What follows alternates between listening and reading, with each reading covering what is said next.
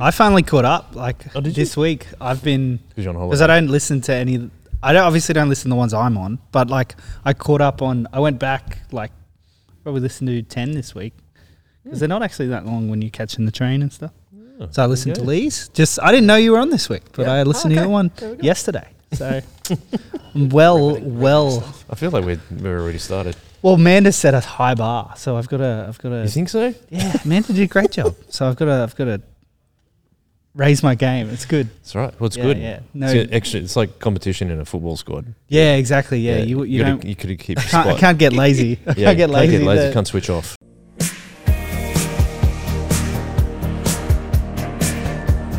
Well, we're back on the Chip Lunch podcast Woo. uh, after a momentous episode 100 last week. Mm. Uh, did you enjoy that, Braden? Yes, massively enjoyable. It's fun to Mass- did you say celebrate celebrate that milestone with with Lou. It was very fun. Yes, it was. Good guest to have. Longest Yes. podcast ever on the Chip Lunch podcast. Yet. Two minutes 16, I think it was. Yeah. Uh, two hours. I was like That's two minutes. Wow, shortest podcast. we've yeah, ever that's had. right. We did bite-sized podcast. Yes. Sounds good. Sounds worth listening to. Yeah, it was. It was really good. Also, with a beautiful background of orange. Yes. And green. Yes. yes. Welcome back to the podcast, though, Lee.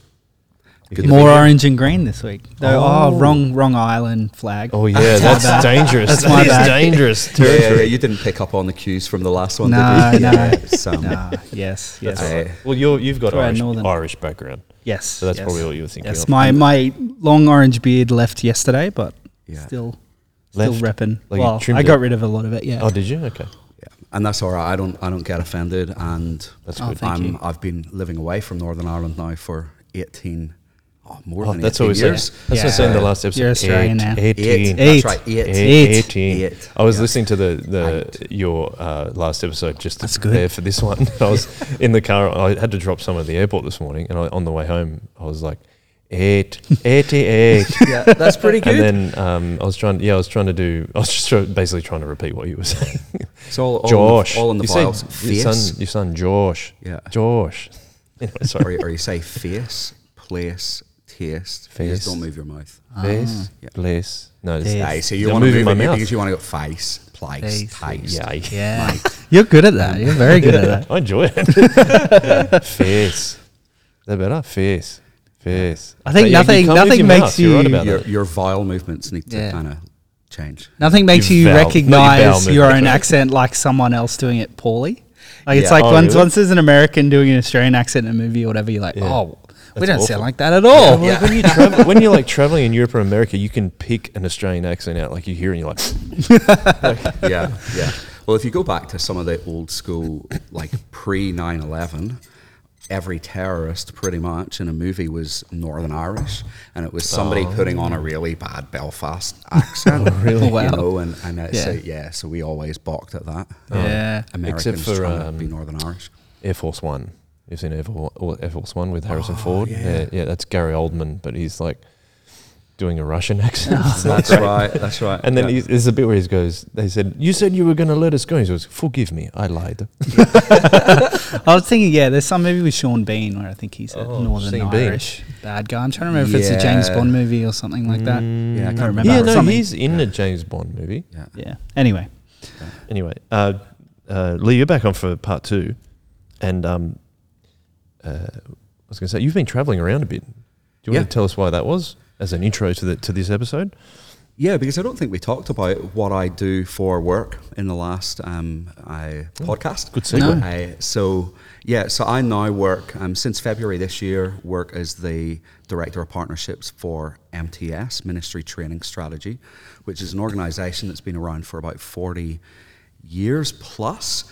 And, uh, and our vision is to see the world, Australia and the world, won for Christ by multiplying gospel workers through ministry apprenticeships.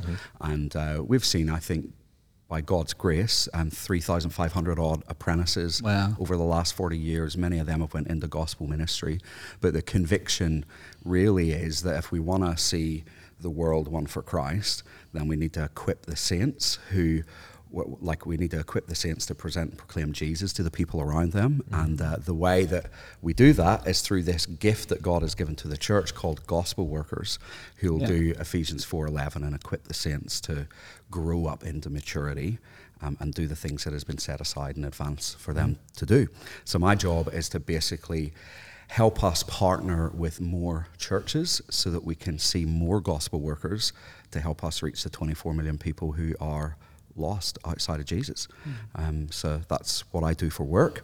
And this last little bit of the season has been recruit season. So there's been lots of conferences filled with people who are considering gospel ministry or somebody else has brought them along because Yeah. they think that they should consider gospel ministry and it's really just a a g up to go here's the biblical vision and uh, normally those conferences as well have lots of equipping but also helping people work out how to take the next step. so i've been in adelaide melbourne i'm going down to melbourne in a couple of weeks for another one as well so that has taken me around a little bit to places in Australia that I've never been before. And it's exciting. It's awesome to have conversations with people who are considering gospel ministry and encouraging them to do that. So Yeah, that's cool. And you've got a bit of a story to tell about that as well. So it's it's helpful. Like you've been doing something similar similar yeah, over, over your life. So that's that's pretty fun. yeah, yeah, hundred percent. And I was a very reluctant uh, participant in a sense. Like Yeah. like when I, I think I said in the last episode that when I became a Christian, it was like a no brainer for me to want to share the best news that I've ever heard with whoever would listen. And uh, but I didn't really see God's place for the church um, in that. Like I had, I just I didn't grow up in church. Became a Christian later on. I had no idea that the church was this beautiful bride of Christ, even though it's not perfect. Um, But as the bride of Christ and as as the people of God, we're to be the people who proclaim and present Jesus. Like we're the primary vehicle for the gospel actually going out to the world. And I, I didn't really grasp that when I had become a Christian. It took quite a while.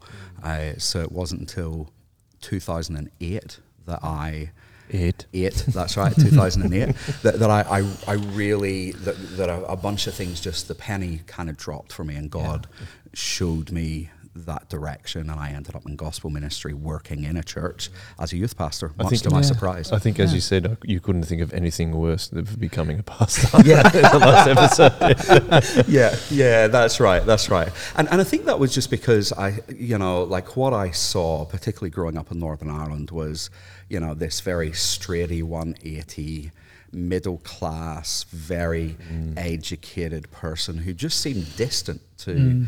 To the people around them and, and in the community and and, uh, and and a lot of that was a lot of that would have been true um, but a lot of that would have been just wrapped up in my own prejudice. I, I grew up in a housing commission area in Northern Ireland, and anybody who had, you know, like one car on the drive and didn't live in a housing commission area, that they were they weren't the enemy, but it was you felt that distance Yeah. between them. So You've there got was a more lot than of, us, yeah. Yeah, that's Yeah. right. So there were a lot of hang-ups that I had that were just my hang-ups Oh, okay. um, that prevented me and, uh, from doing that. And you know, now I'm I'm a white, fat, middle-aged, uh, middle-class kind of bloke. You know, like, like and I'm all of those things that I kind of once balked at. Yeah. which Yeah. is funny. You mentioned um, uh, what was I going to? Oh gosh, now I just completely forgot the question. Oh, not realizing that like it's like that that kind of universal church kind of thing. I was going to ask you, you both, you guys, is that something? I, I think that's something that I didn't realize until later as well, becoming Christian. Do you think that's something that we like? We didn't grow up in Christian families. Mm. Yeah, I think I had a very narrow view of what, like, I resonate with Lee in terms of like not connecting. The church was something distant or it was something very uh, small, and I didn't really connect that with gospel ministry. That was Hmm. like you go to church, like you go to Miranda Fair, like you go to, like you go to a sport game, like that. The people who go to church are the are the people who belong to that church. Like I didn't really think of it as like a missional kind of Mm. and it's a spiritual thing too. right? Yeah, yeah, yeah, Yeah. And I think it took a little bit of time for me to figure out what that the role, what that role of how that how a church can work in a community, especially. Yeah, I think I Um, agree, and I reckon maybe because we come from like individualistic or the s- society and culture saying like it's an individualistic background. Yeah. And then oh, you go to church, and I reckon the first maybe ten years of me being a Christian was like just about me a lot Yeah. of the time. Like Yeah. what I could, I was getting out of it, and I didn't maybe sometimes miss the piece of we've something we even talked about at planning day last week was when you step into serving, Mm. it just complete that it really gets more into that realm of what you're talking about, Lee, of Mm. being part of the universal church, whether you're in like your local church or the like the worldwide church, you're like you're doing something spiritual together. Yeah. I think Yeah. that's the thing that I missed. Yeah, yeah, and and you know, what I mean, like I, I I agree. I think we're profoundly individualistic. I think we're consumeristic, even if we don't think we are. And it doesn't matter if you're a boomer or or like a Gen Z or whatever. Yeah. I think that, that that's that that's true. Hmm.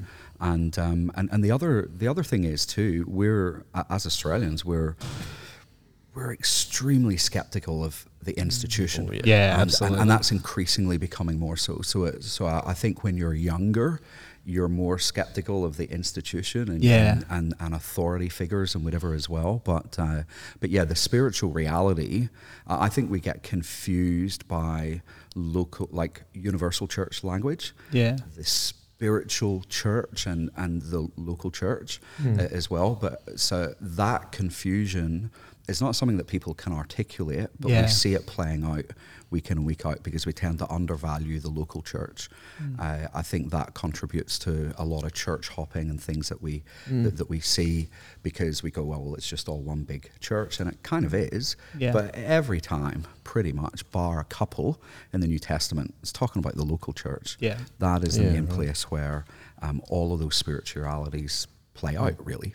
And uh, you, you, you only got to talk to somebody who's had bad experiences at church to know that there's something much bigger going on than just something that you consume, right? Yeah. That's because right, when they yeah. when they get hurt, that, Yeah. that hurt is deep and it's real. Yeah, it is. Um, and, and although that sounds strange to go to a negative there, Yeah. but I think the reason why that's so hard for people is that there's so much more going on than just pulling up for a Sunday. I, Yeah. agree, I Um, completely agree with you. Yeah. And like on the flip side of that, like coming into a church and only knowing the institution from the outside, the thing that struck me first was the people.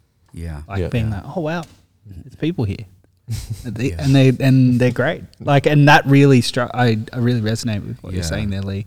Yeah. Is that that's what struck me first was coming from that outside perspective of viewing church only f- as an institution and not really sure about what it was, but then walking in and meeting people first, and you're like, Yeah. oh wow, like cool, Yeah, yeah. yeah, And people have been transformed by the gospel. Is what yeah, makes absolutely, a big difference, isn't it? yeah, Yeah, hundred percent. And and I, I think that the the thing that that I got actually when I was at Engadine Congregational Church was a real sense of like this is something that Australians I think do particularly well.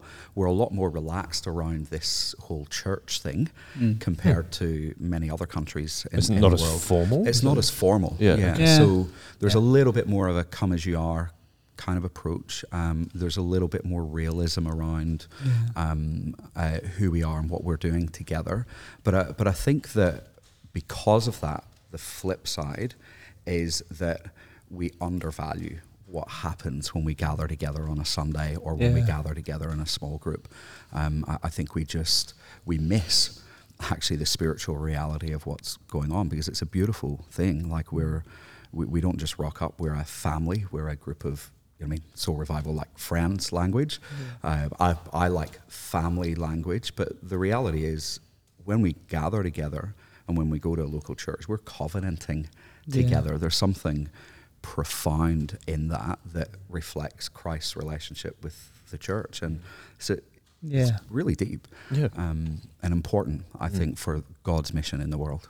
Yeah. We're going away off on peace, aren't we? Or Oh, that's all right. This, off, this, off piste. it's fun. yeah, Uh, it was fun to Doing talk about ecclesi- that. ecclesiology podcast. Yeah, yeah. but it's probably a good point. So maybe we can return to your story because, so I, as I said, I listened to your last episode again. Or was it the first time I'd listened to it? Actually, I'd been on it, but um, it's because we kind of went through a whole time of make, coming all the way up to Australia. So if you haven't heard Lee's podcast, like life story prior to that, go to go to part one, which is um, the only one in the room is what we titled it because that was something you said when you were at a funeral. I think that's when you became a Christian. You felt like God was only speaking to you. Yeah, it was that was the first time when I was in church. So Yeah. it was it Yeah. was the start of that journey. Yeah. yeah there was yeah. So this is the only one in the room part two. And so by now you're in Australia, and we talked about how you started going to church and became a youth youth pastor, Mm, mm. and then uh, we talked about your family. And one thing that I wanted to just bring up, just um, your youngest Ava, I feel like just by her hair, she looks like she's from Frozen, like in the Frozen movie. Every time I see her, I think, oh, it looks like Elsa. Yeah, No, yeah. no, is it Elsa? Yeah, she looks like Elsa because she's got the blonde hair. Yep. Yeah, yeah. And does she ever get comments about that? Yeah, a little bit. She, you know, I mean, she used to love dressing up as Elsa. Oh, but course, that, yeah. she's now just she's now just a little bit too old for that. you Oh, know. really? It's, um, yeah. Oh, I see. It's not cool to watch Frozen anymore. Ah, because she has like, she has beautiful hair, but also we've also talked about like how hard it is to brush, like Yeah. se- like semi curly hair. Because my my Remy, my daughter's the same. What was the brush? You had to remind me though. What's the Tangle brush? teaser. I feel like we need to Ah, find one. Of I'll, those I'll for look Remy. forward to that. Yeah, That yeah, yeah. Just grow a long beard. yeah, and then- exactly. I'll have a and Z when you have a. ZZ top beard. Oh yeah, Yeah, yeah. how does that work though? Ha- What like how is this brush different? Oh, Hard I, hitting I don't- I don't know why. I think just the unique placement of the brush brushiness. I don't even know what, what are they called? The, the Um, what, are, what are the spiky bits? what are they? Yeah. I'm thinking in a, something? in a comb, it's teeth. Okay, I don't know if about in a Okay. brush. Well, let's just go with Bristle? te- let's just go with Yeah. teeth. There's different yeah. sized teeth, and, uh, and so it grabs more of the hair and different See, bits that's of the hair. did- Catherine would be able to tell you more because Okay. she's We'll the have to get person who Catherine back part spent a couple of hours, you Yeah. know, like like on Re- uh, researching brushing hair. Yeah. No, no, no, just some brushing hair. Oh, Yeah. yeah. when I brush So- Remy's hair, it's just like, and Yeah. she screams at me because it hurts so much. I'm like, I'm not even trying to hurt you. But Yeah. um, yeah, cool. That's good. I, I just wanted to make that connection to the rest of your family.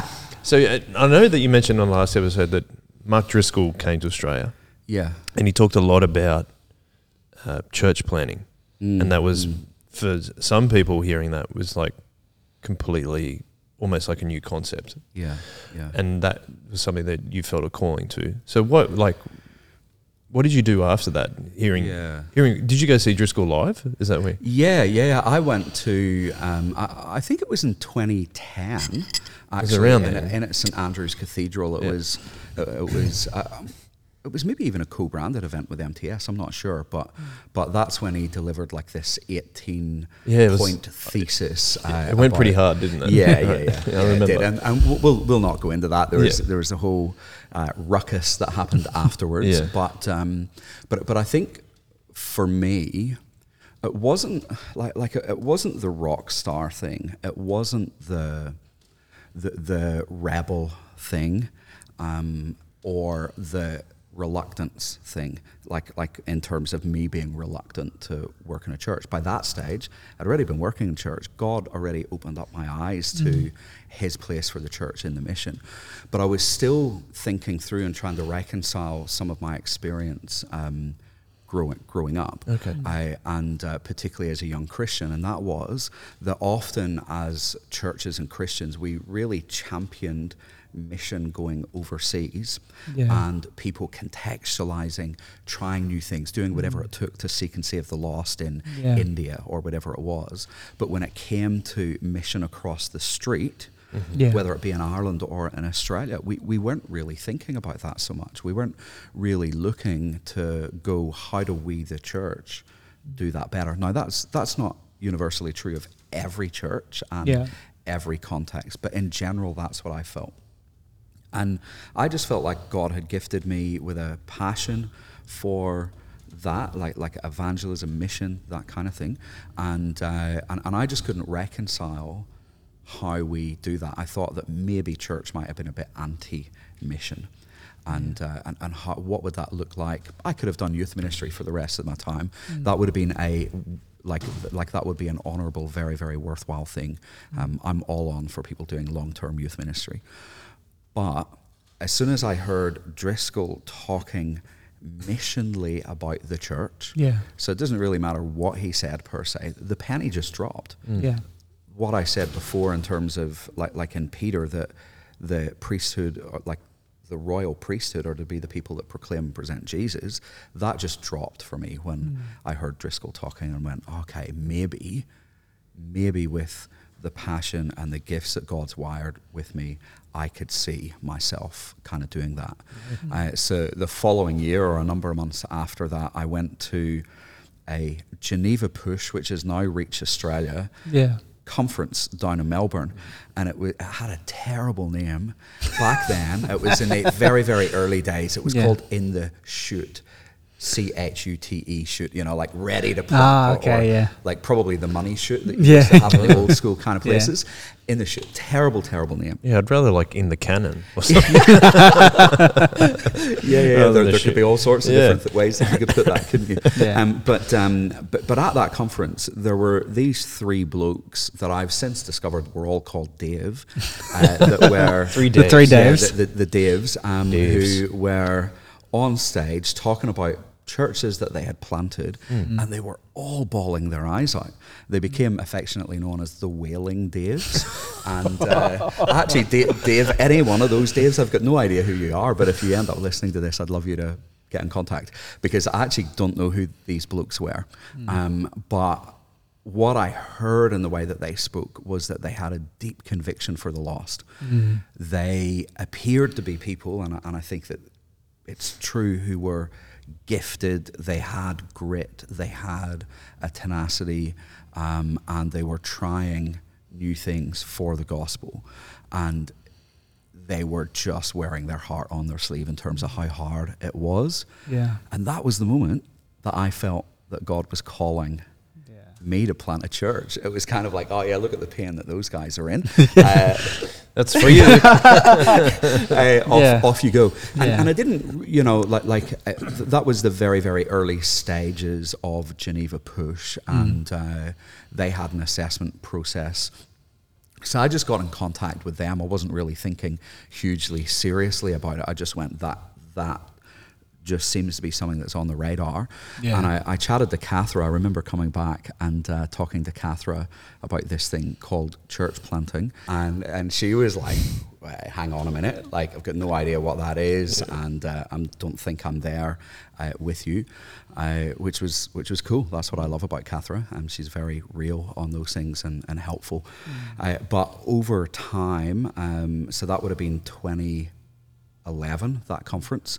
And uh, I had already decided by that point that I wanted to go on and go to more college, finish doing more study, and uh, but not really knowing what I would do after that. I continued to work as a youth and young adults pastor at that point in time, and uh, but basically over that period of time, uh, Geneva started assessing that like they they were already assessing people for Yeah. church planting. And we just went right okay well part of the discernment process in that is you know like chatting to our church obviously and the people that God has put in leadership around us and uh, and then chatting to Geneva Push. So in 2013 we got assessed by Geneva Push which was basically Oh, it was like stripping, like, like metaphorically, right? like going for that really awkward medical where you know you're kind of being Yeah. poked and prodded in all of the places I you remember don't want to be Catherine poked said, and prodded. Yeah. she said the same thing on Yeah. her podcast. Yeah. Okay. Yeah, yeah, yeah. So looking into your marriage, looking into Mm. you know your besetting sins, like like all of these things, because they love you and they don't want you to damage your faith, your family, or actually the, the gospel. You know, Yeah. as you as you go out uh, there. So that was quite an intense thing, but it was actually a really good thing. And um, and through that process, then they you know that they kind of affirmed that that this would be something that would be a good thing for us to uh, keep on pushing into and considering. And uh, and at that point, we had started talking to the group of churches that we were part of, the congregational churches, and. Um, we we weren't sure who we were going to plant with. Mostly at that time, people were doing parachute plants. There wasn't Yeah. much mother daughter. th- There was mother daughter planting that was happening, Yeah. uh, but we didn't really put that into this realm of church planting. Yeah. Um, a lot of the people that were planting were doing parachute planting, which is basically going somewhere, dropping in with nothing, Yeah. and uh, with a hope and a prayer, really, and Yeah. a plan, and, and uh, building it from there. So but we were trying to work out who do we connect with. Like, we, I had lots of connections with the Anglican, like Sydney Anglican churches. Mm. We were considered whether or not we would plant there. But through a series of conversations, uh, God um, helped us to see uh, that that maybe. Um, as part of this group of churches that we were part of, that was relatively small, Yeah. that God might use us to help see more churches planted and churches rejuvenated and and you know I think it's great that we've got Anglican churches we've got Baptist like you know churches that are preaching the gospel I, I think that's good because they reach different people Yeah, so we decided not to jump into a big ship or Yeah. whatever but to actually be part of the existing network that we were part of and, and plant um, and uh, but initially we thought we were going to plant in Manly Oh, yeah. Okay. yeah. Yeah. Uh, yeah, not because it's a nice place. Actually, I way prefer Cronulla than Manly. Nah. Um, sorry, Yeah. uh, Northern Beaches people. Yeah. Um, the south is the most underrated kind of area in Sydney, I reckon. Uh, but uh, yeah, because we were looking and we started to go right. Okay, God, where where would we go? We actually opened up the map of Australia. when we are willing, we're, we're willing to plant anywhere. Uh, we probably thought we would be planting somewhere that was lower socioeconomic and more multicultural. Uh, but one of the distinctives or the things that we were as a couple was that we were expats.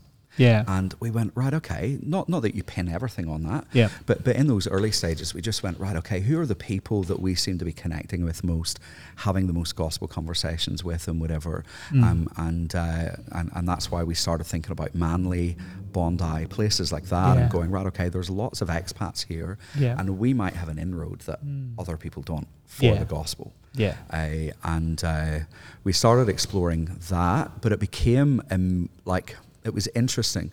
The more that we pushed into that, we even started going to a church up in Manly and whatever as well, who were very generous with us at St Matt's. Um, and uh, but we realised through that that they probably wouldn't be the places that we would plant. And one conversation in particular, like I w- remember telling uh, Toby Neal, who's the lead pastor of Vine Church in at Surry Hills and friend friend of mine, and I'm kind of talking through some of this stuff with him. He had already planted, and I was like going, yeah, we're kind of like looking at Manly. Here's the pl- like like here's the plan that that I can kind of see in my head and whatever. Um, but in between that.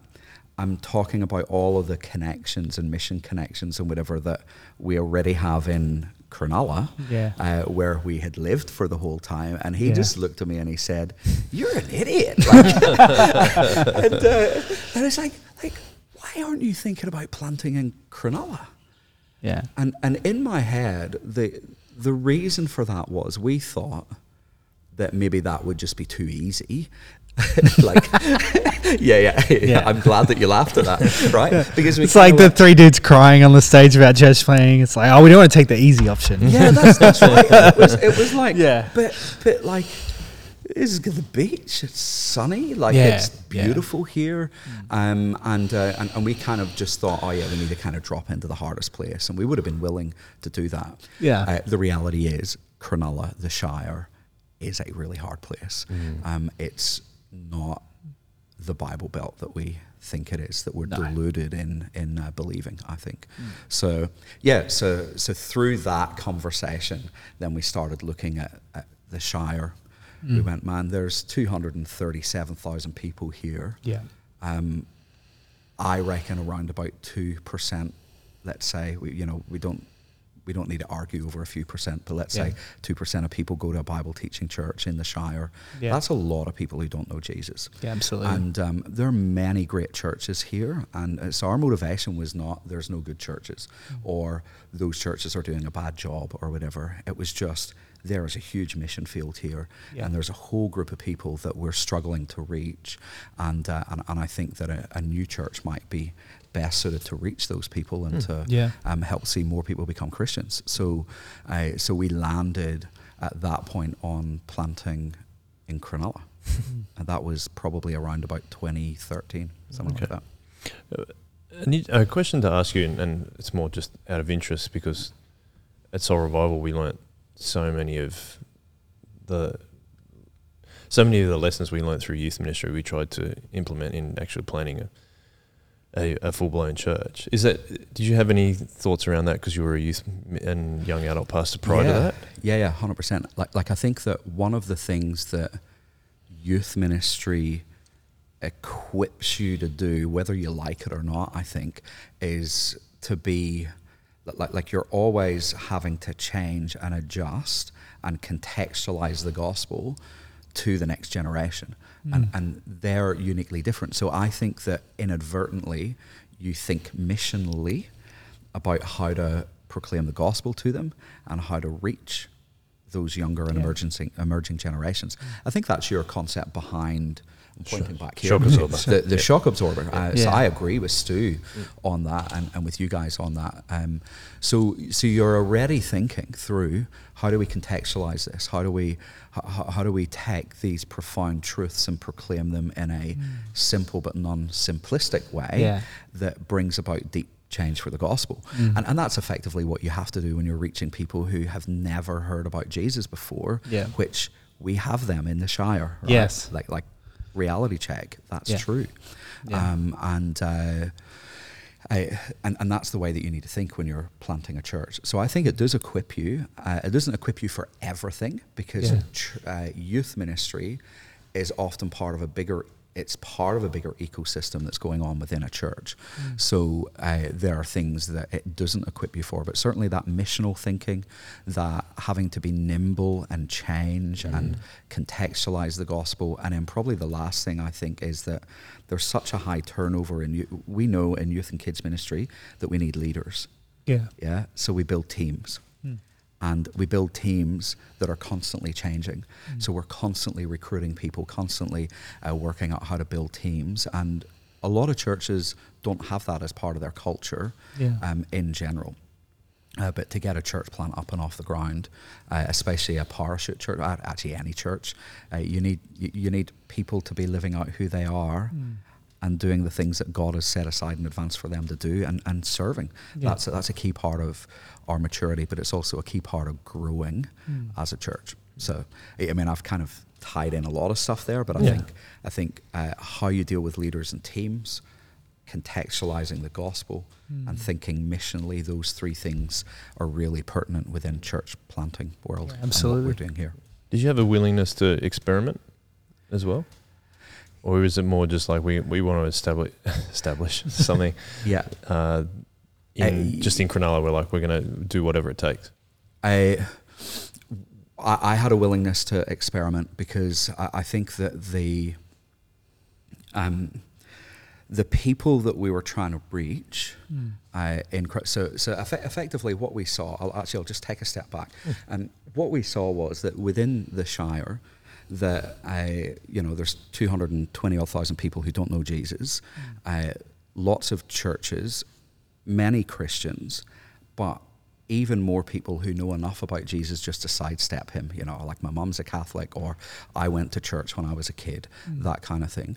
Um, the, the question came how do we reach people who do the Shire thing. At least it used to be the Shire thing to move to Cronulla, yeah. and and that's where you established your friendships, mm. established fun. You know, before moving to the inner west for a year to make sure that you were cultured and people just moved to Cronulla. Yeah. And uh, it's, not, that's right, yeah? Yeah, yeah. yeah. Um, so, you, so you move there to have fun, to be close to the beach, you house share, you're establishing yourself in your career, mm-hmm. establishing yourself in your relationships, and then you realize you can't establish yourself in the housing market and you start moving away. Yeah. But, um, but, but in, that, in that age group, we kind of looked and we just went, wow, these, these people are in a prime uh, time mm. for asking big questions about yes, life. Yeah, yeah. And I just went, you know, like, we want them to establish the yeah, life that they were made for. Mm. And the life that they were made for was that they were made for by Jesus and for Jesus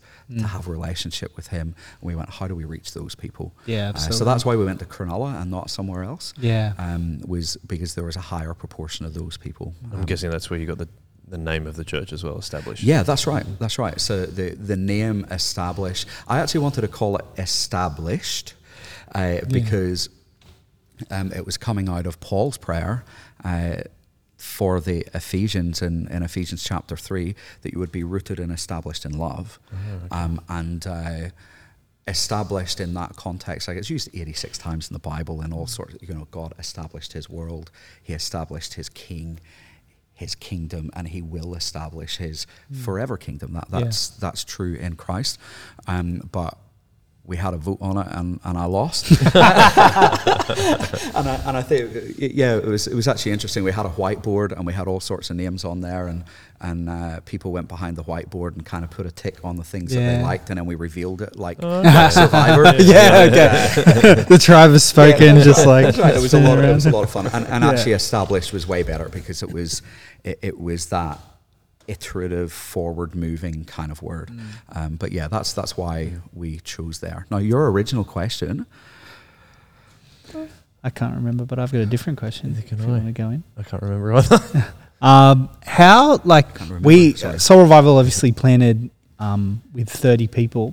How did you go about? You spoke about how uh, the question was about youth ministry and how youth ministry Yes. helped you. Um, maybe those lessons that you learnt doing Yes, youth ministry yes. in Engadine maybe helped you in planning. How did you go about building that launch team? Like, I'm interested Yeah. in how that process was for you. Yeah, yeah, yeah. Yeah. It's it's it's interesting because we parachuted in, which meant that even though we came from the local area, even though uh, we were part of Engadine Congregational Church, it wasn't like we were being sent. Yeah. Uh, not that they were against what we were doing by any stretch. They, they were that they commissioned us to go, um, Mm. Yeah. but it wasn't like they said here and here take all of these Yeah, people yeah, yeah. live with you.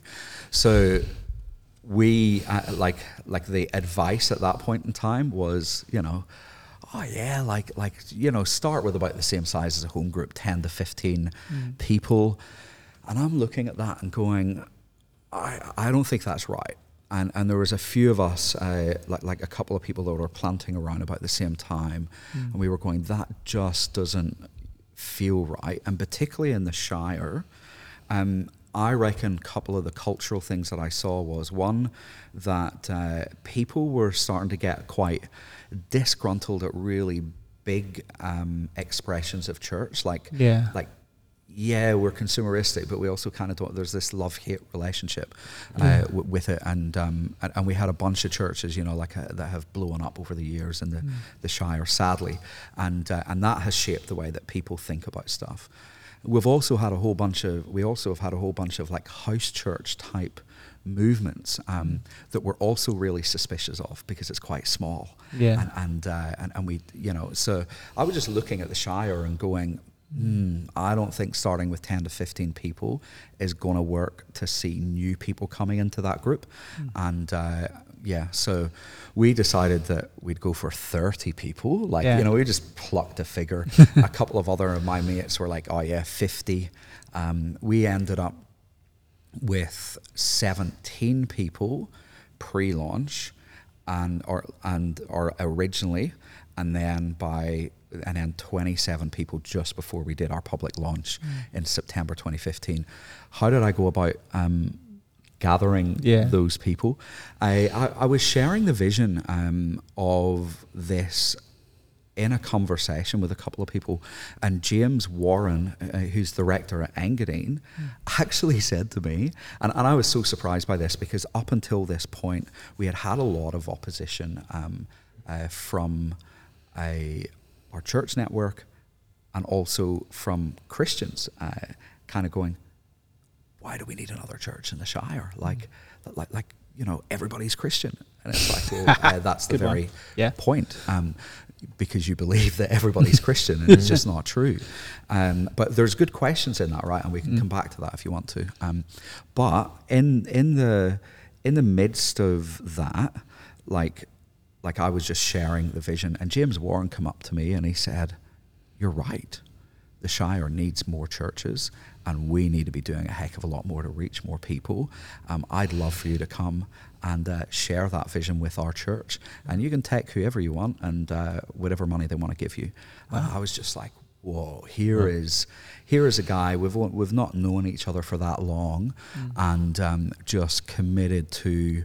The gospel vision Yeah, and yeah. seeing things through the lens of the gospel, and uh, he allowed me to come and talk Wow. to his church. Awesome. Uh, and he also had a couple of people who uh, he was like, I think these people will be really good to go with you. Yeah. Um, so so that was so that was good. So from uh, from there, we had our first two people. So Yeah. vision to reality, and I just went, oh, poop. Like, you know, it's one thing. It's one thing having a vision, and it's one thing saying follow me. But when people start following you, it's like, oh wow, is this going to work? Like, is it? Yeah. you, you know, like like what dreams and hopes are they have they got that are not, you know, That's a Mm. lot of responsibility too. yeah, yeah, Yeah. that's that's right. But um, but from there, there there was there was two people, and um, one of the things that we wanted to do very early on was be a church that trains and equips leaders because of that conviction that I had that if you want to see an army of Christians, you need loads of gospel leaders who are healthy, evangelistic, and multiplying. Um, so how do we do that?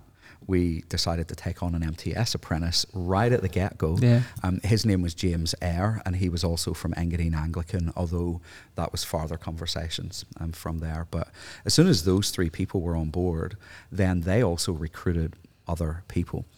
What we said was, and in that early stage, was that we would we wouldn't be like the elephant in the room with church planting is it just changes the deck chairs in the Titanic, right? Yeah.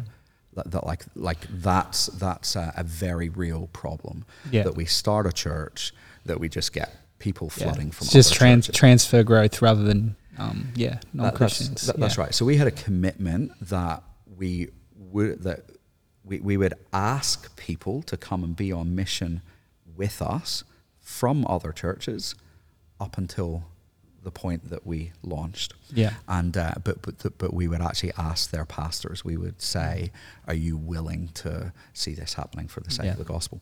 Yeah. Yeah, you've got to be Um, got to be careful around that. I feel. Yeah, yeah, yeah, yeah. And, and I, I like, I, you know, I mean, I'm sure that I didn't do it perfectly, but I, I was very conscious of that and tried to Mm. work quite hard on that. But from from there, really, it was just a matter of going, you know, like who are the people that you think might be interested. I would have lots of coffees with people. Um, Mitch and Jasmine Dunn. I don't know if you guys know them, but uh, they were part of our church for a long time. They had just got married. And Married. married, yeah, married. Um, and, sorry, uh, sorry. so, so th- th- this is a concrete example of the, Yeah. the kind of people. So they had come from two different churches. They were in a transition stage. They had just got married, and they were like, "What church will we go and be Mm. part of?" And so I'm like, "Let's meet for coffee," and uh, and I met them for a, for a coffee and convinced them to come and be part of Yeah. this church plant. Uh, so it was lots of coffees, lots of sharing of the vision, lots Yeah. of uh, talking about uh, that. So Yeah. that's how Yeah. we got people on the team. We spoke a, we spoke a little bit about maybe the challenge well the challenges of church planting, but also I think starting something there's always a lot of excitement and joy. 100%. like, is there any examples or things you can think about that time of just joy and excitement and getting ready to start things? Yeah, yeah. Yeah. Ev- everything. I like like as in I I loved being like like uh, like I loved doing what what we did. Um, Yeah. I, yeah, there were hard moments, there were discouragements, there were challenges, but but I had joy the whole way throughout Yeah. that. You know, like I, I loved being the lead pastor of Establish. I loved thinking through that, but loved even more so seeing a bunch of people living out who they are in Christ Yeah, and, and working that out. Not perfectly, but working that out and being courageous. So, uh, so, so just so that was really cool. Yeah. That that was really full of joy. But I think probably there's a couple of things that stick out in my mind. One was, um, you, you know, we, we had this group of around about 17 people. Uh, one of them had actually just become a Christian. Like, like, Yeah. like she started coming along and uh, wasn't yet a Christian. And we are like, oh, right, okay, well, I suppose that's exactly what we're trying to do. Yeah. And she became a Christian. That was that was joyful. Yeah. Because it was like, yeah, God, God is moving. He is He is doing something here. Um, but we sent them out one day to basically go and uh, do like walk up. Not that Yeah. I'm suggesting that that is a you know like a strategy that works or whatever. Now i think god uses it but um but to do walk up and basically ask people in cronulla some key questions uh, about church jesus etc and uh, and everybody they were all pretty nervous about about doing that. But when they came back they came back pumped you know Yeah. like going oh okay like like people do want to talk to us and and, um, and and that just really set the trajectory of going this is who we are and because we want to see people come to know Jesus and grow to be more like Jesus, then we need to work out different ways that we can do that. Ways that's maybe different to what we've experienced before in local churches. Yeah, whatever. So- absolutely. so that was cool. Uh, one of the other things that brought me a lot of joy was that we uh, wrote and ran this uh, evangelistic course that w- we called Life um, or Established Life. And uh, we did that in a third space. Yeah. You, you guys are familiar with that language. We, we Yeah. did that in a third space, um, in a coffee shop, in a beer hall, uh, wh- wh- wherever we could go, um, Yeah. as a way of helping people who would never walk into church before explore life's big questions. And we basically just said, "J- we reckon that Jesus gives answers to life's big questions, and we want you to come and engage with us on it. And I remember one night uh, we were doing it at a coffee shop just in Monro Park, there, just across from the train station, and uh, and we had we, we, we had like people just come walking in off the street. We had a Muslim imam come in, and at like a Muslim imam just walking past, and he, he came in and, and, and was engaging with us, and all of these people coming in.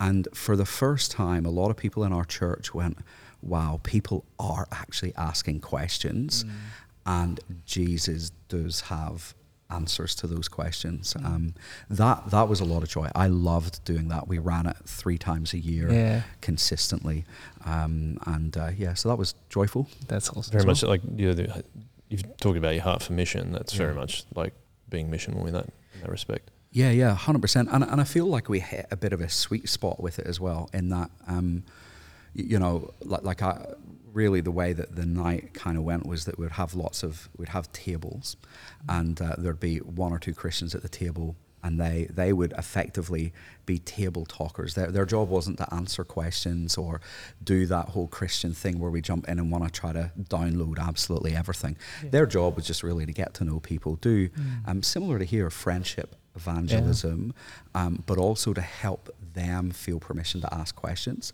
Yeah. And I do, like, there'd be some questions around the table. I do a 15 minute presentation, but the posture of that was I'm, I'm not here to give you a smackdown argument about Christianity, Yeah. but I want you to ask questions, and we think that Jesus has got credible answers. So let's engage on this together. And then, and then at the end, there'd be like 30 minutes of just Q and A stuff, and uh, it, it was it was awesome. We we had probably 300 odd people through that over the years. Um, uh, some of them became Christians during that or started going to church afterwards Yeah. because they went, ah, actually, there might be something in this. Yeah. Um, so, yeah, so it was a lot of joy. Yeah, That's absolutely. What um just quickly what lo- where, what location did you plan in? Uh, yeah, so we well we, we planted we planted in Cronulla. Yeah. Mm. Um, are you you talking about like building? Yeah. Sorry. Yeah, so so one of the one of the problems was there were no buildings. Yeah. really. I I uh, looked everywhere. I'm I'm like going into all of the real estate agents, looking, um, et cetera, et cetera. The only place that we could get originally at first, which is a bit controversial, and I'm not sure if I would do it again necessarily, but there was an old Masonic hall, and uh, lots of people get hang-ups about that.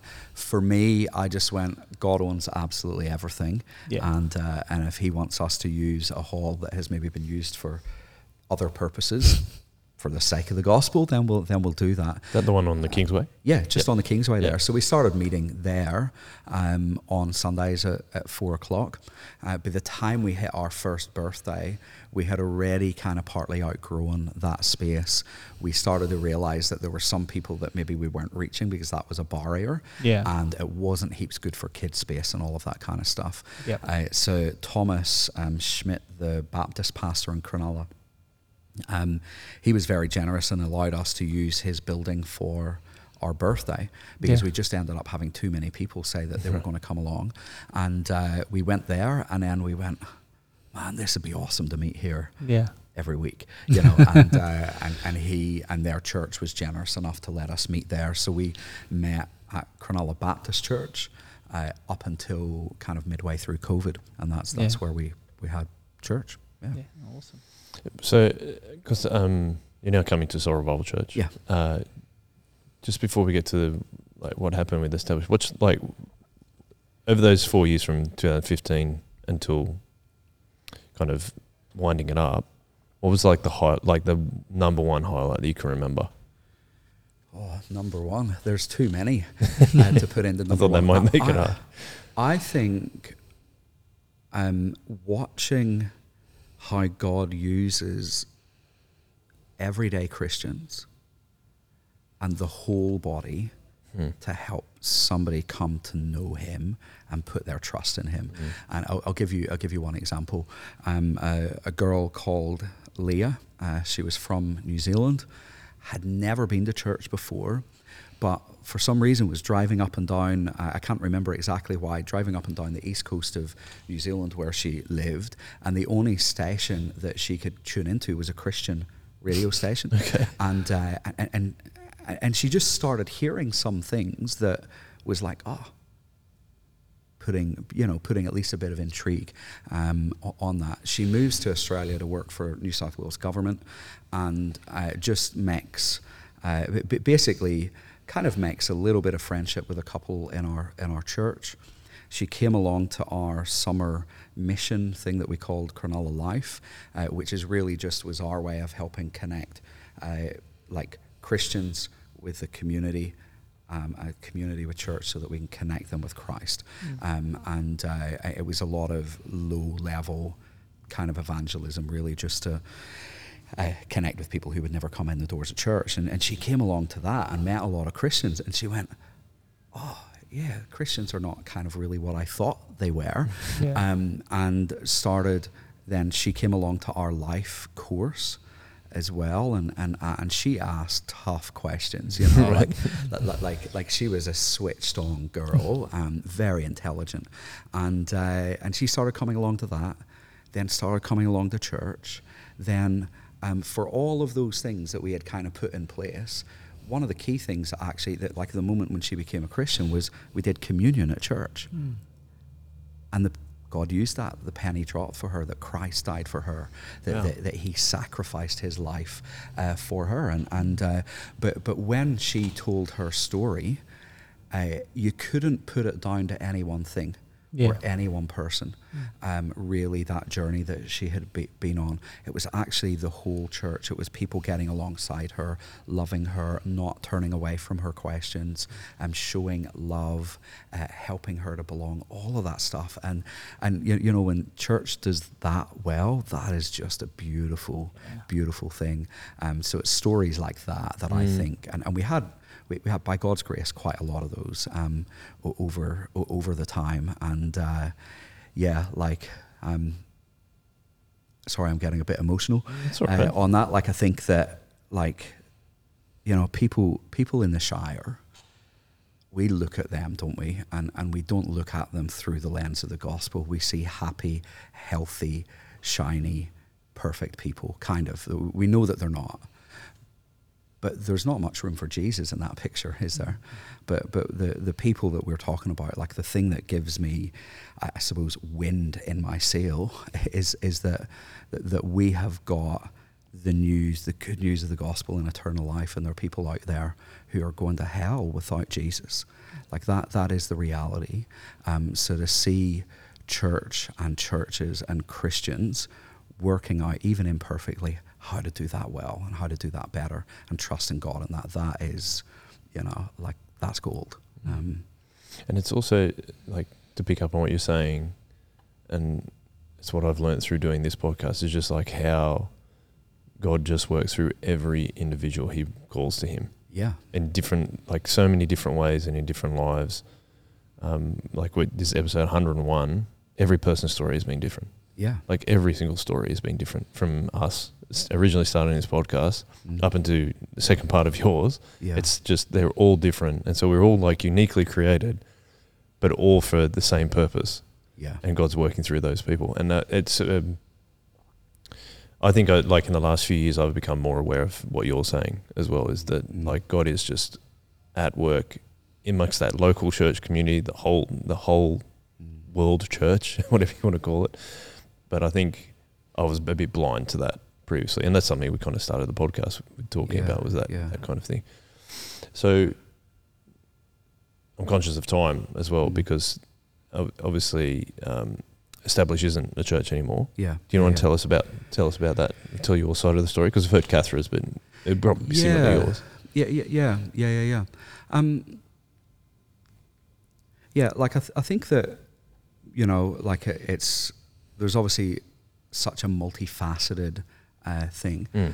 um, but one of the one of one of the things that was really interesting in, in the journey of established, like we we grew, we saw gospel fruit, uh, many many good things uh, actually uh, happening, and uh, and we're really thankful to God uh, for that. Like.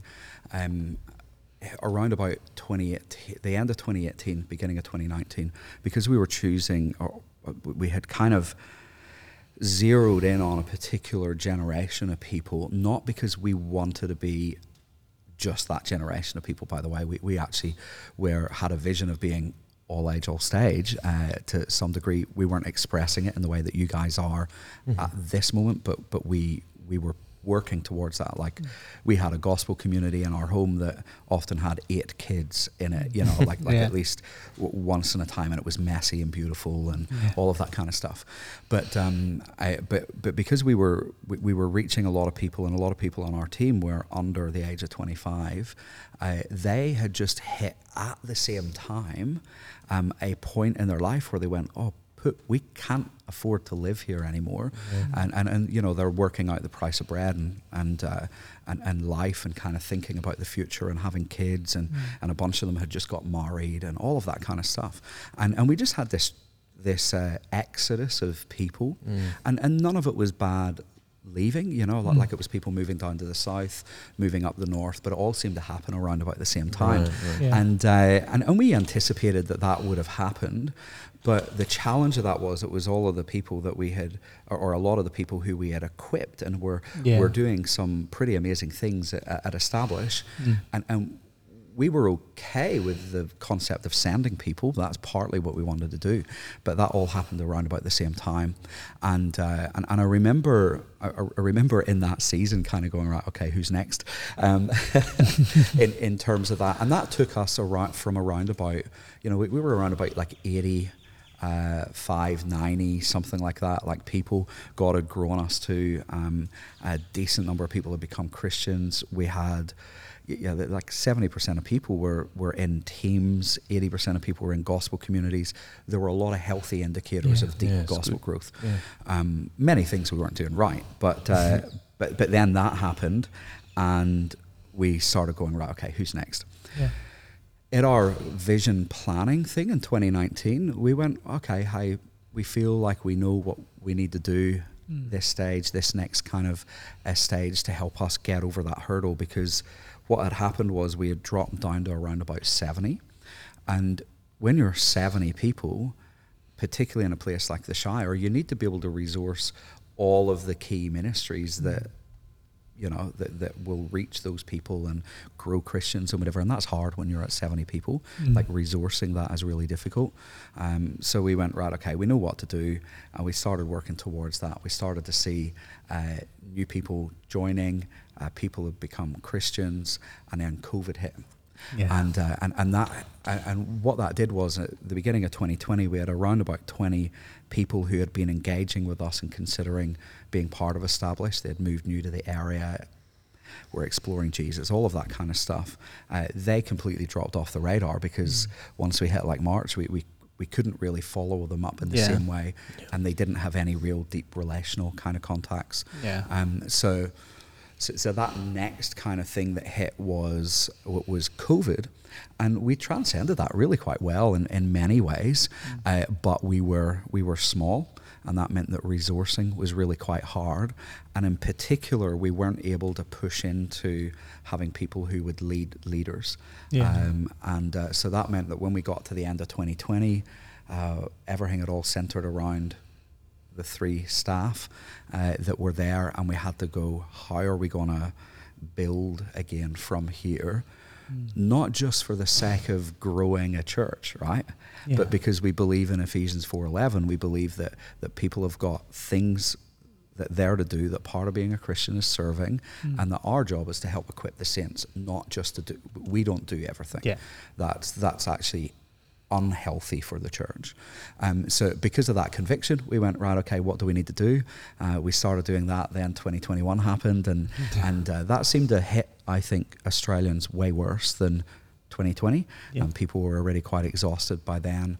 Lots of people um, had jobs that, that were impacted, um, Yeah. all of that kind of stuff. Fast forward to the end of 2021, and uh, we were maybe around about 50 kind of adults, something like that.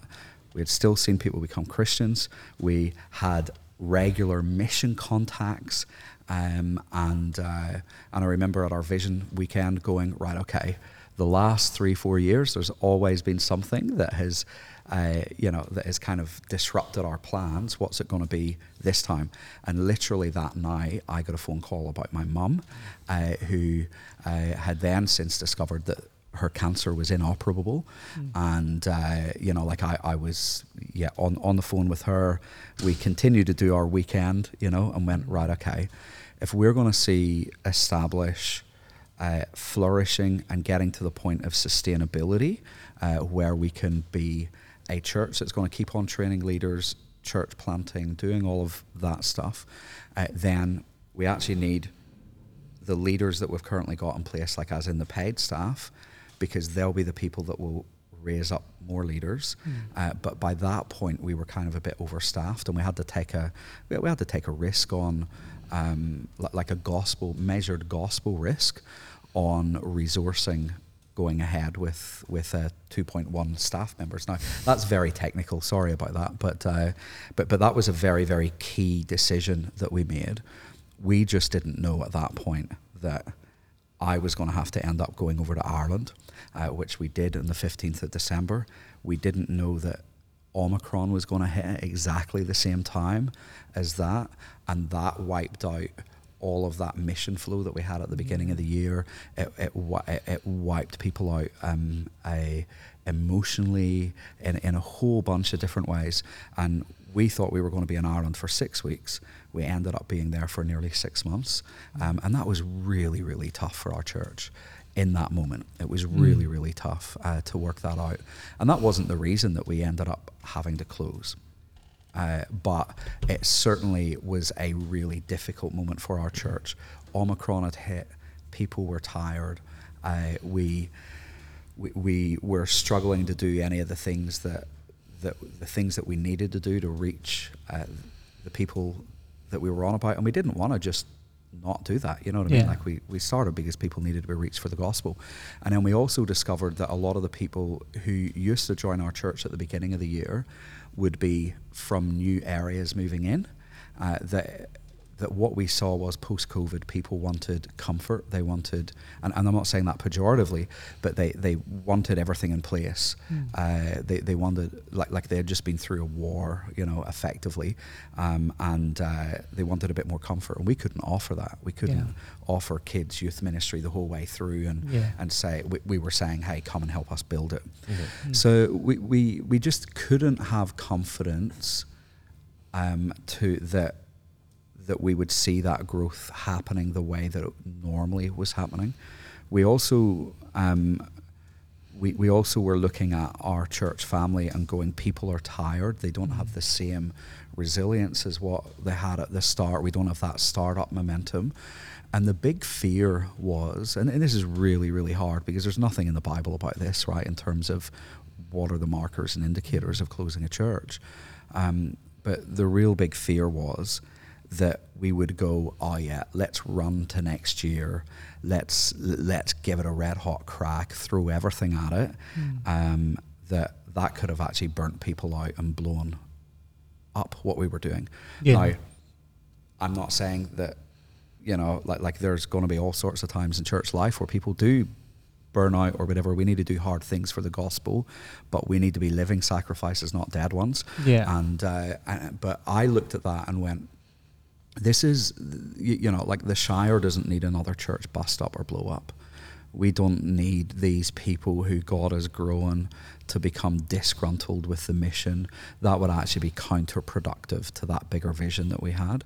And, uh, and and there's a whole bunch of stuff in the middle of this, but we basically looked at it and went, we think that the best thing um, for the gospel is that we commission our church to uh, go out and be part of other churches and take that DNA, I suppose, or that heart conviction that they had of mission um, in that place.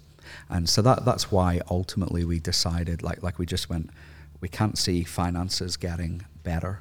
Um, it's going to take another year or two before we get momentum of of mission and stuff back again.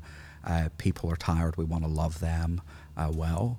Uh, but the hardest thing about all of that is that this is your family. Yeah. This is a spiritual reality. It's not closing down an organization or a club. Mm. Th- these are people who love Jesus, people who love each other, and uh, and we love them as well deeply. Um, so it was really really hard Yeah. conclusion to come to. But yeah, but ultimately that's you know that's the broad brushstrokes. There was lots of Yeah. things that happened in between that as well. Well, I just appreciate the way you appreciate it. You're approaching it. Like, there's a lot of humility in the way that I think you're talking about it. And I think the question that I was going to ask you was, you know, you you felt that God had called you to do it. Yeah. Um, was it a was it a bit of a blow to your identity as a church planter having to do that? Yeah, yeah.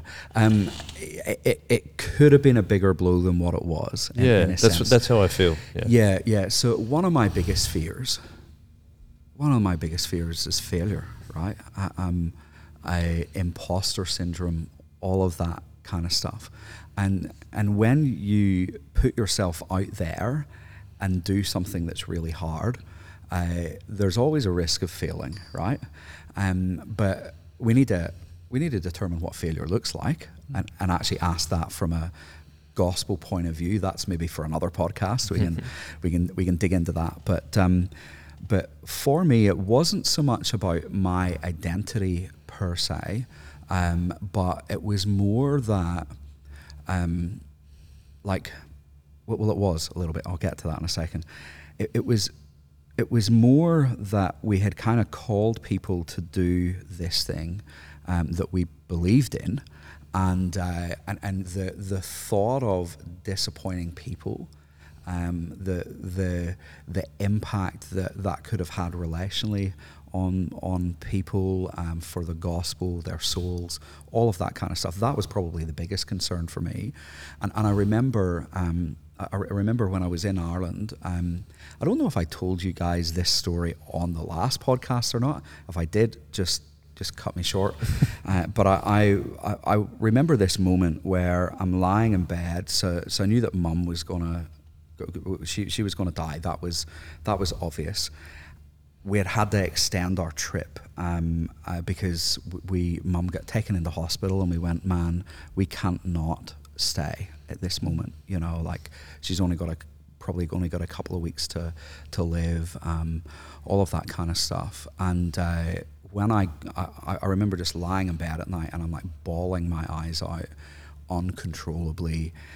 Deep hurt. I, I, I described it to Catherine like the Holy Spirit just taking hot knives and gouging out all of this stuff. Some of that was because of grief. Some of that was because of just trauma from the past. All of that kind of thing.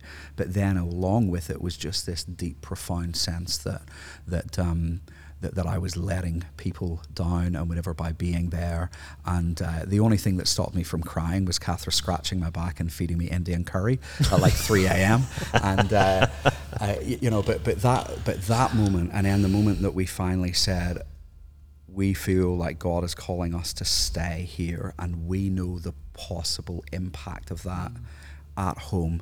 That was that was really hard, um, but we we couldn't have made any other decision. Like there's very few times in my life where it's been so clear Yeah. what God wants us to do, and that was one of them. Mm. You're going to ask a question there? Or No, no. just- Um, so yeah, so so I think that was that, that was really difficult. My biggest concern over that whole period of time was just w- was, was people and our family, and and once once we got to the point where like mum, mum had passed away, we came back. The big thing for me was just going. Um, where, where's people's hearts at? You know, forget about finances for a moment. That's really important. That is a gospel issue. Uh, but where are people's hearts at? Do, do they, you know, are they growing in Jesus? Are they wanting to continue kind of doing this thing? All, all of that kind of stuff. Um, and uh, and I remember having a conversation with the leaders uh, at Establish and going, it looks like this is the only that like this is the best course of action. Mm. We we could never have been hundred percent certain, but but you have to lead in those moments, right? And trust Yeah. God. Yeah, yeah, yeah. And uh, and that felt like the exact same conversation that I had with my family around my mum's funeral. Hmm. And and that might be because there was a little bit of an overemphasis on you know what was going on at church, but I don't think it was. I think that was the weight of the fact that this is a spiritual reality. This is a family. Yeah. These are people that we love hmm. and whatever. So I, I do think that that was my biggest concern. Probably the fear about my identity came afterwards Oh, uh, yeah. when it was like, well, what do I do next? Yeah.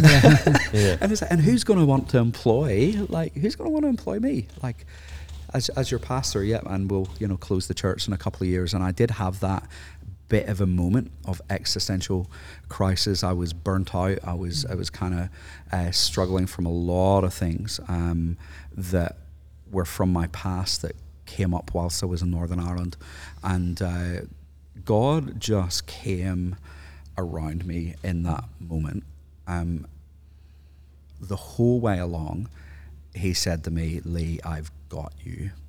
I've got your family here. I've got your family at Establish. And, and he did, even though we closed, right? He, he did have people. And, and, uh, and, and that just became very, very clear to me. And in particular, uh, Romans 8, you're no longer a child of fear, but you're a child of, of God, right?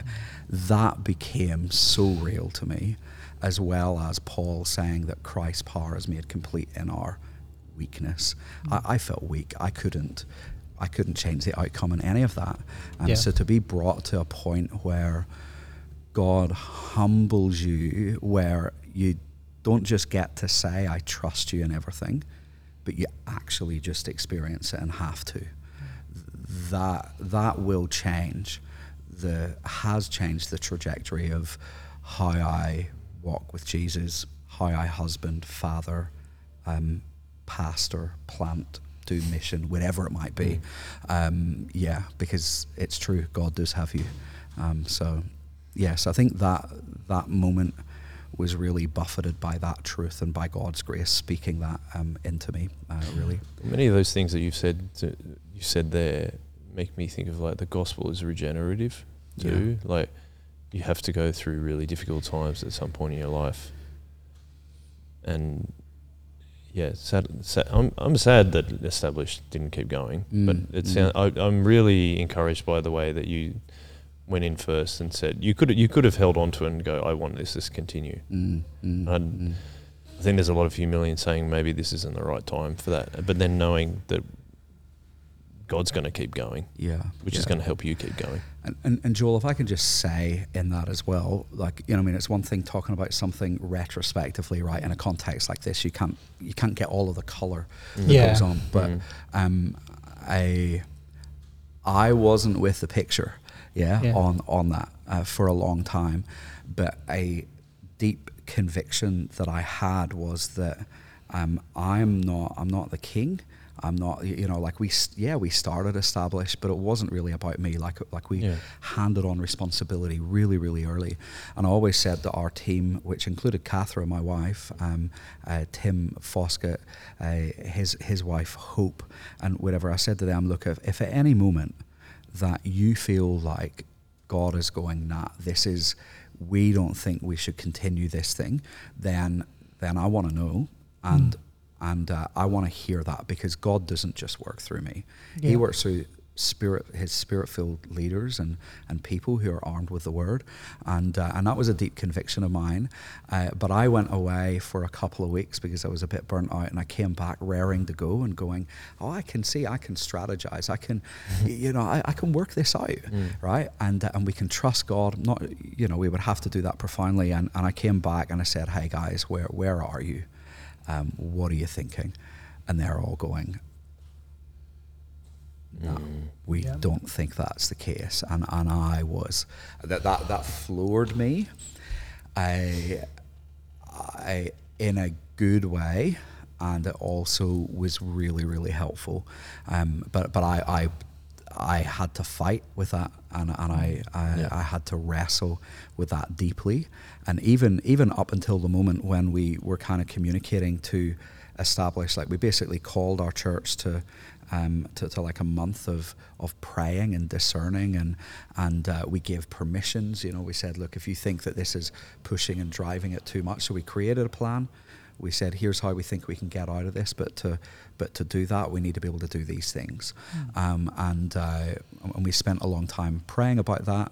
When it got to the moment where it was yeah we can't see you know this thing going forward um, i got a call from somebody who said i'll give you pretty much the exact amount of money that was that we might have needed to journey that six months eight months right?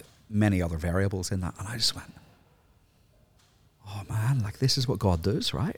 Yeah. like he comes in at the last minute sometimes and and he provides and that really rocked me. Mm-hmm. That really really rocked me because I, I said to Cathra I don't think I can say with hand on heart that we need to close because of money because we've got this promise of money. We need to work out what are the other reasons that we would do. And, and and we just prayed through everybody. Like we got the list of people out. We prayed. We pleaded with God. We we um we did that. And and in the end in in the end it was Cathra you know but God through Cathra kind of helped me to then finally go okay this is what it is and, and actually come to accept that uh, so I just wanted to make that clear because it sounds like Yeah. I'm this uber kind of like humble, had it together kind of, Oh. you know, like, like oh man, it was a bumpy ride. Yeah, it would have Um, been. And uh, it was a lot of tough questions in Mm. that. Yeah. Yeah. Um, Have you noticed how I'm not really answering any of your questions? Oh, that's directly? the point. So, um, That's yeah, maybe I should get into politics. I, I suppose it's just being a pastor. uh, worth coming to the end. Obviously, that we haven't asked the last question that we Mm. always ask, which is, and I mean, there's so many things that you've shared, which I really appreciate. Yeah. Um, and over, if you can remember the last episode as well, Mm. what do you know now as a Christian that you wish you knew when you were a younger Christian? Yeah. Um, can I do two things? Uh, I don't like sticking to the rules. No. um, so, so one, It's a one pretty ruleless podcast. one one thing is that um, if we want to grow to be more like Jesus, Mm. we have to grow deep, and to grow deep, we have to allow God to do some pretty deep work through His Spirit um, in our lives. Deep, recessed fears, the deep areas in our heart where the gospel just hasn't shone a light in, uh, the deep things that we don't tell people. And often, I think that happens through suffering and pain, uh, where we learn big lessons on trusting God. And, and I, I think that we live in a culture where we try to avoid pain at all costs, whether that be low level pain of, of uh, joining a new church community and going through all like you know I mean this is what we're in at the moment right? Like it's been an awesome journey for us at, at Soul Revival. This is our home. We, we love it here. Uh, but it takes commitment and hard work Yeah. uh, to graft into another community you know like but god god uses that right? But then those bigger deeper moments. So i prayed. I, I like like in just before covid i i or no actually just before this stuff with like like mum um I was praying, "Hey God, help me to grow to be more like Jesus." Um, I had this vision. This sounds like I'm really A-type. I'm not really, but I wanted to be more faithful, fruiter, fitter, and fun in my 40s.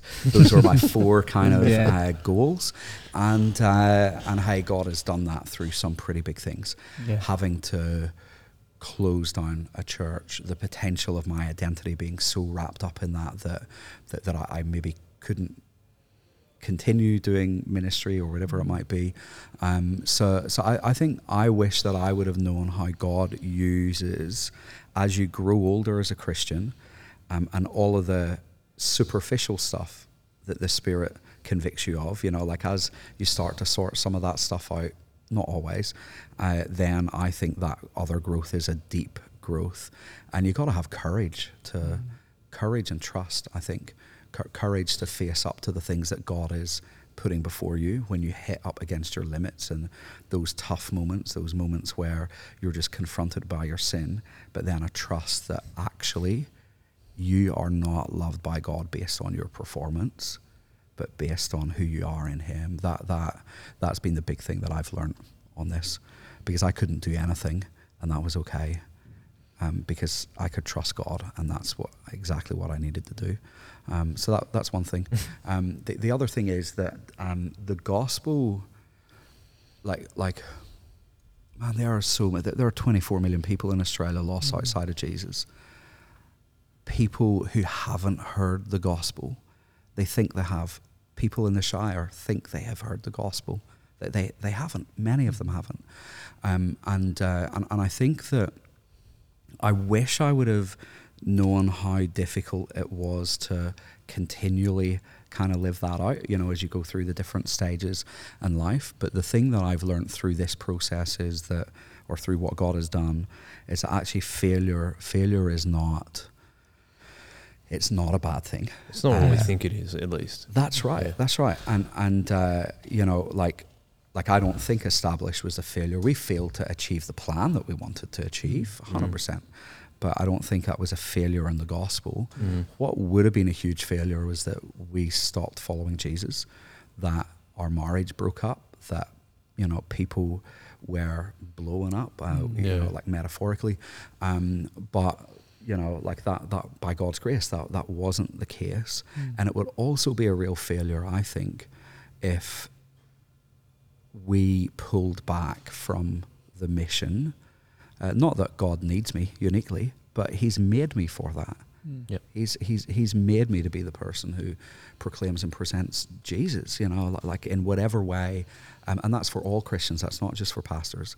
He has given us gifts to serve Him on His mission, and that's a huge privilege. And we do that in the day of salvation, like Paul tells us in two Corinthians. You know, now is the day of salvation. We're to proclaim Jesus, call people to be reconciled to God, and and I wish I knew uh, what that would have looked like as a younger guy, as a younger Christian, um, because I think I might have tried some more hard things, but the fear of failure was holding me back. Yeah. Yeah, And you can understand that, like from where you came from, and but also it's exciting to see like the person that God's made you to be, and then he, and then as we've said already, He works through all of us. Mm. And I think when you're talking about Establish, and you said it was, you know, we we talked. I thought I thought you approached it with a lot of humility, and you said, well, having said that, it was really messy. That just shows there's humility in that anyway. So, but again, like it sounds like you've learnt so much through that as well. God's taught you a lot through that. That it's still really. Um, there would have been some really really tough parts of it, but there's some really, like we talked about, joyful moments as well. Like it, even through all the sadness and the heartache, and it, it sounds like you still found things that were actually really, really good about it too. And Yeah. I think that's really special. Yeah, thank you. Yeah, th- I mean, look, my last sermon at Establish was asking the question, was it worth it? Um, we were looking at Revelation 4 and 5, um, particularly 4.11. You are worthy, our Lord and God, to receive all honor, glory, and power, because you created all things, and by your will they were created and have their being. That's about one of the only memory verses that I remember.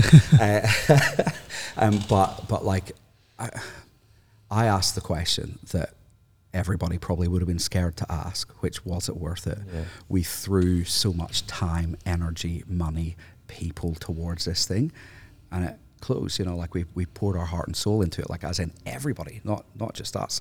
Mm. Um, and uh, and I think that there was this story that came up in that from a missionary called Helen Roseveare, and uh, she uh, lived in Northern Ireland. She was a doctor. Uh, I can't remember what country, but it was in Africa. Uh, she basically said that the question that I always asked myself was, "Is it worth it? You know, is it worth me investing time in medicine? Is it worth me doing this?" And she got to the point where all of her life's work. Um, in, a, in a day was pretty much burnt up. She was uh, she was beaten, raped, uh, teeth kicked out, um, tied to a post, um, uh, because of the work that she was doing, and they, they brought out all of her memoirs, all of all of the stuff that was kind of recording her work and the work of the gospel in that area, and they set light to it um, in front of her. And, and actually, interesting, that was worse for her than the other physical things that had happened. And uh, and, and she tells this story. You can actually go onto YouTube and, and hear her talking about this. Uh, but she basically said, you know, like like asked the question that I always asked, and the question was, is it worth it? Was this worth it? And she said that God came along and said at that moment, Helen, that's not the right question. The question is, am I worthy? Am I worthy? And uh, and and, that, and that's what we get in Revelation four eleven, right? He is worthy of absolutely all of our life and more. Um, and uh, and for me, then that that means that you know Jesus was completely worthy of all of the work, blood, sweat, and tears that we did for him, and more. And he is worthy of us trying to graft into other churches and plant more churches. So you know, like I came away from that going out, yeah, we would do that again. We would plant another church again. Mm. We would do that, and um, yeah. So I Yeah. think that was the, the the final thing. He is worthy of absolutely everything. And I think actually it's a really good way to wrap up the episode. that was perfect. Any final words, but Braden, before we before we finish? Oh, just thank you, Lee. It's a yeah, Mm. pleasure, privilege, blessing to hear about how God has worked early in your life, throughout your whole life, obviously, throughout Establish, especially and now Mm. going on to the future with MTS and Mm. wherever you end up. It's Yeah. it's a you. it's a blessing to hear about how Uh, mission hearted you are, how much you Mm. love the gospel, and how much you love sharing that with other people. So thank you. Thank you, and uh, it's a real blessing for me. I think, and our family being at Soul Revival Church, Oh, and, as are and you going, guys. and and going. How do we, you know, like, like, we're just we're just normal Christians. We're part of this church, and Mm. and uh, but how do how do we use those things that God has gifted us in and, and wired us into love and serve the people here in, in the Shire, and and that's a that's a real joy. I thought that would have been harder than what it was nice. to effectively give myself to somebody else's mission and vision, but actually, it's all God's mission and vision. Yeah, absolutely. Uh, so, so that that's what it's about. So, Yeah. but that's a you guys have made that really Oh, easy and a real joy um, for us. It's Oh, been that's great. Yeah, well, as, oh, Echo Brain, it's been a pleasure having you on in Mm. two parts. Yeah, yeah. So Thank you. thank you, thank you very much um, for coming. Thank you to everyone that's been listening, and uh, yeah, we're going to finish this chip on through the one way as always. One way. One way. That's good.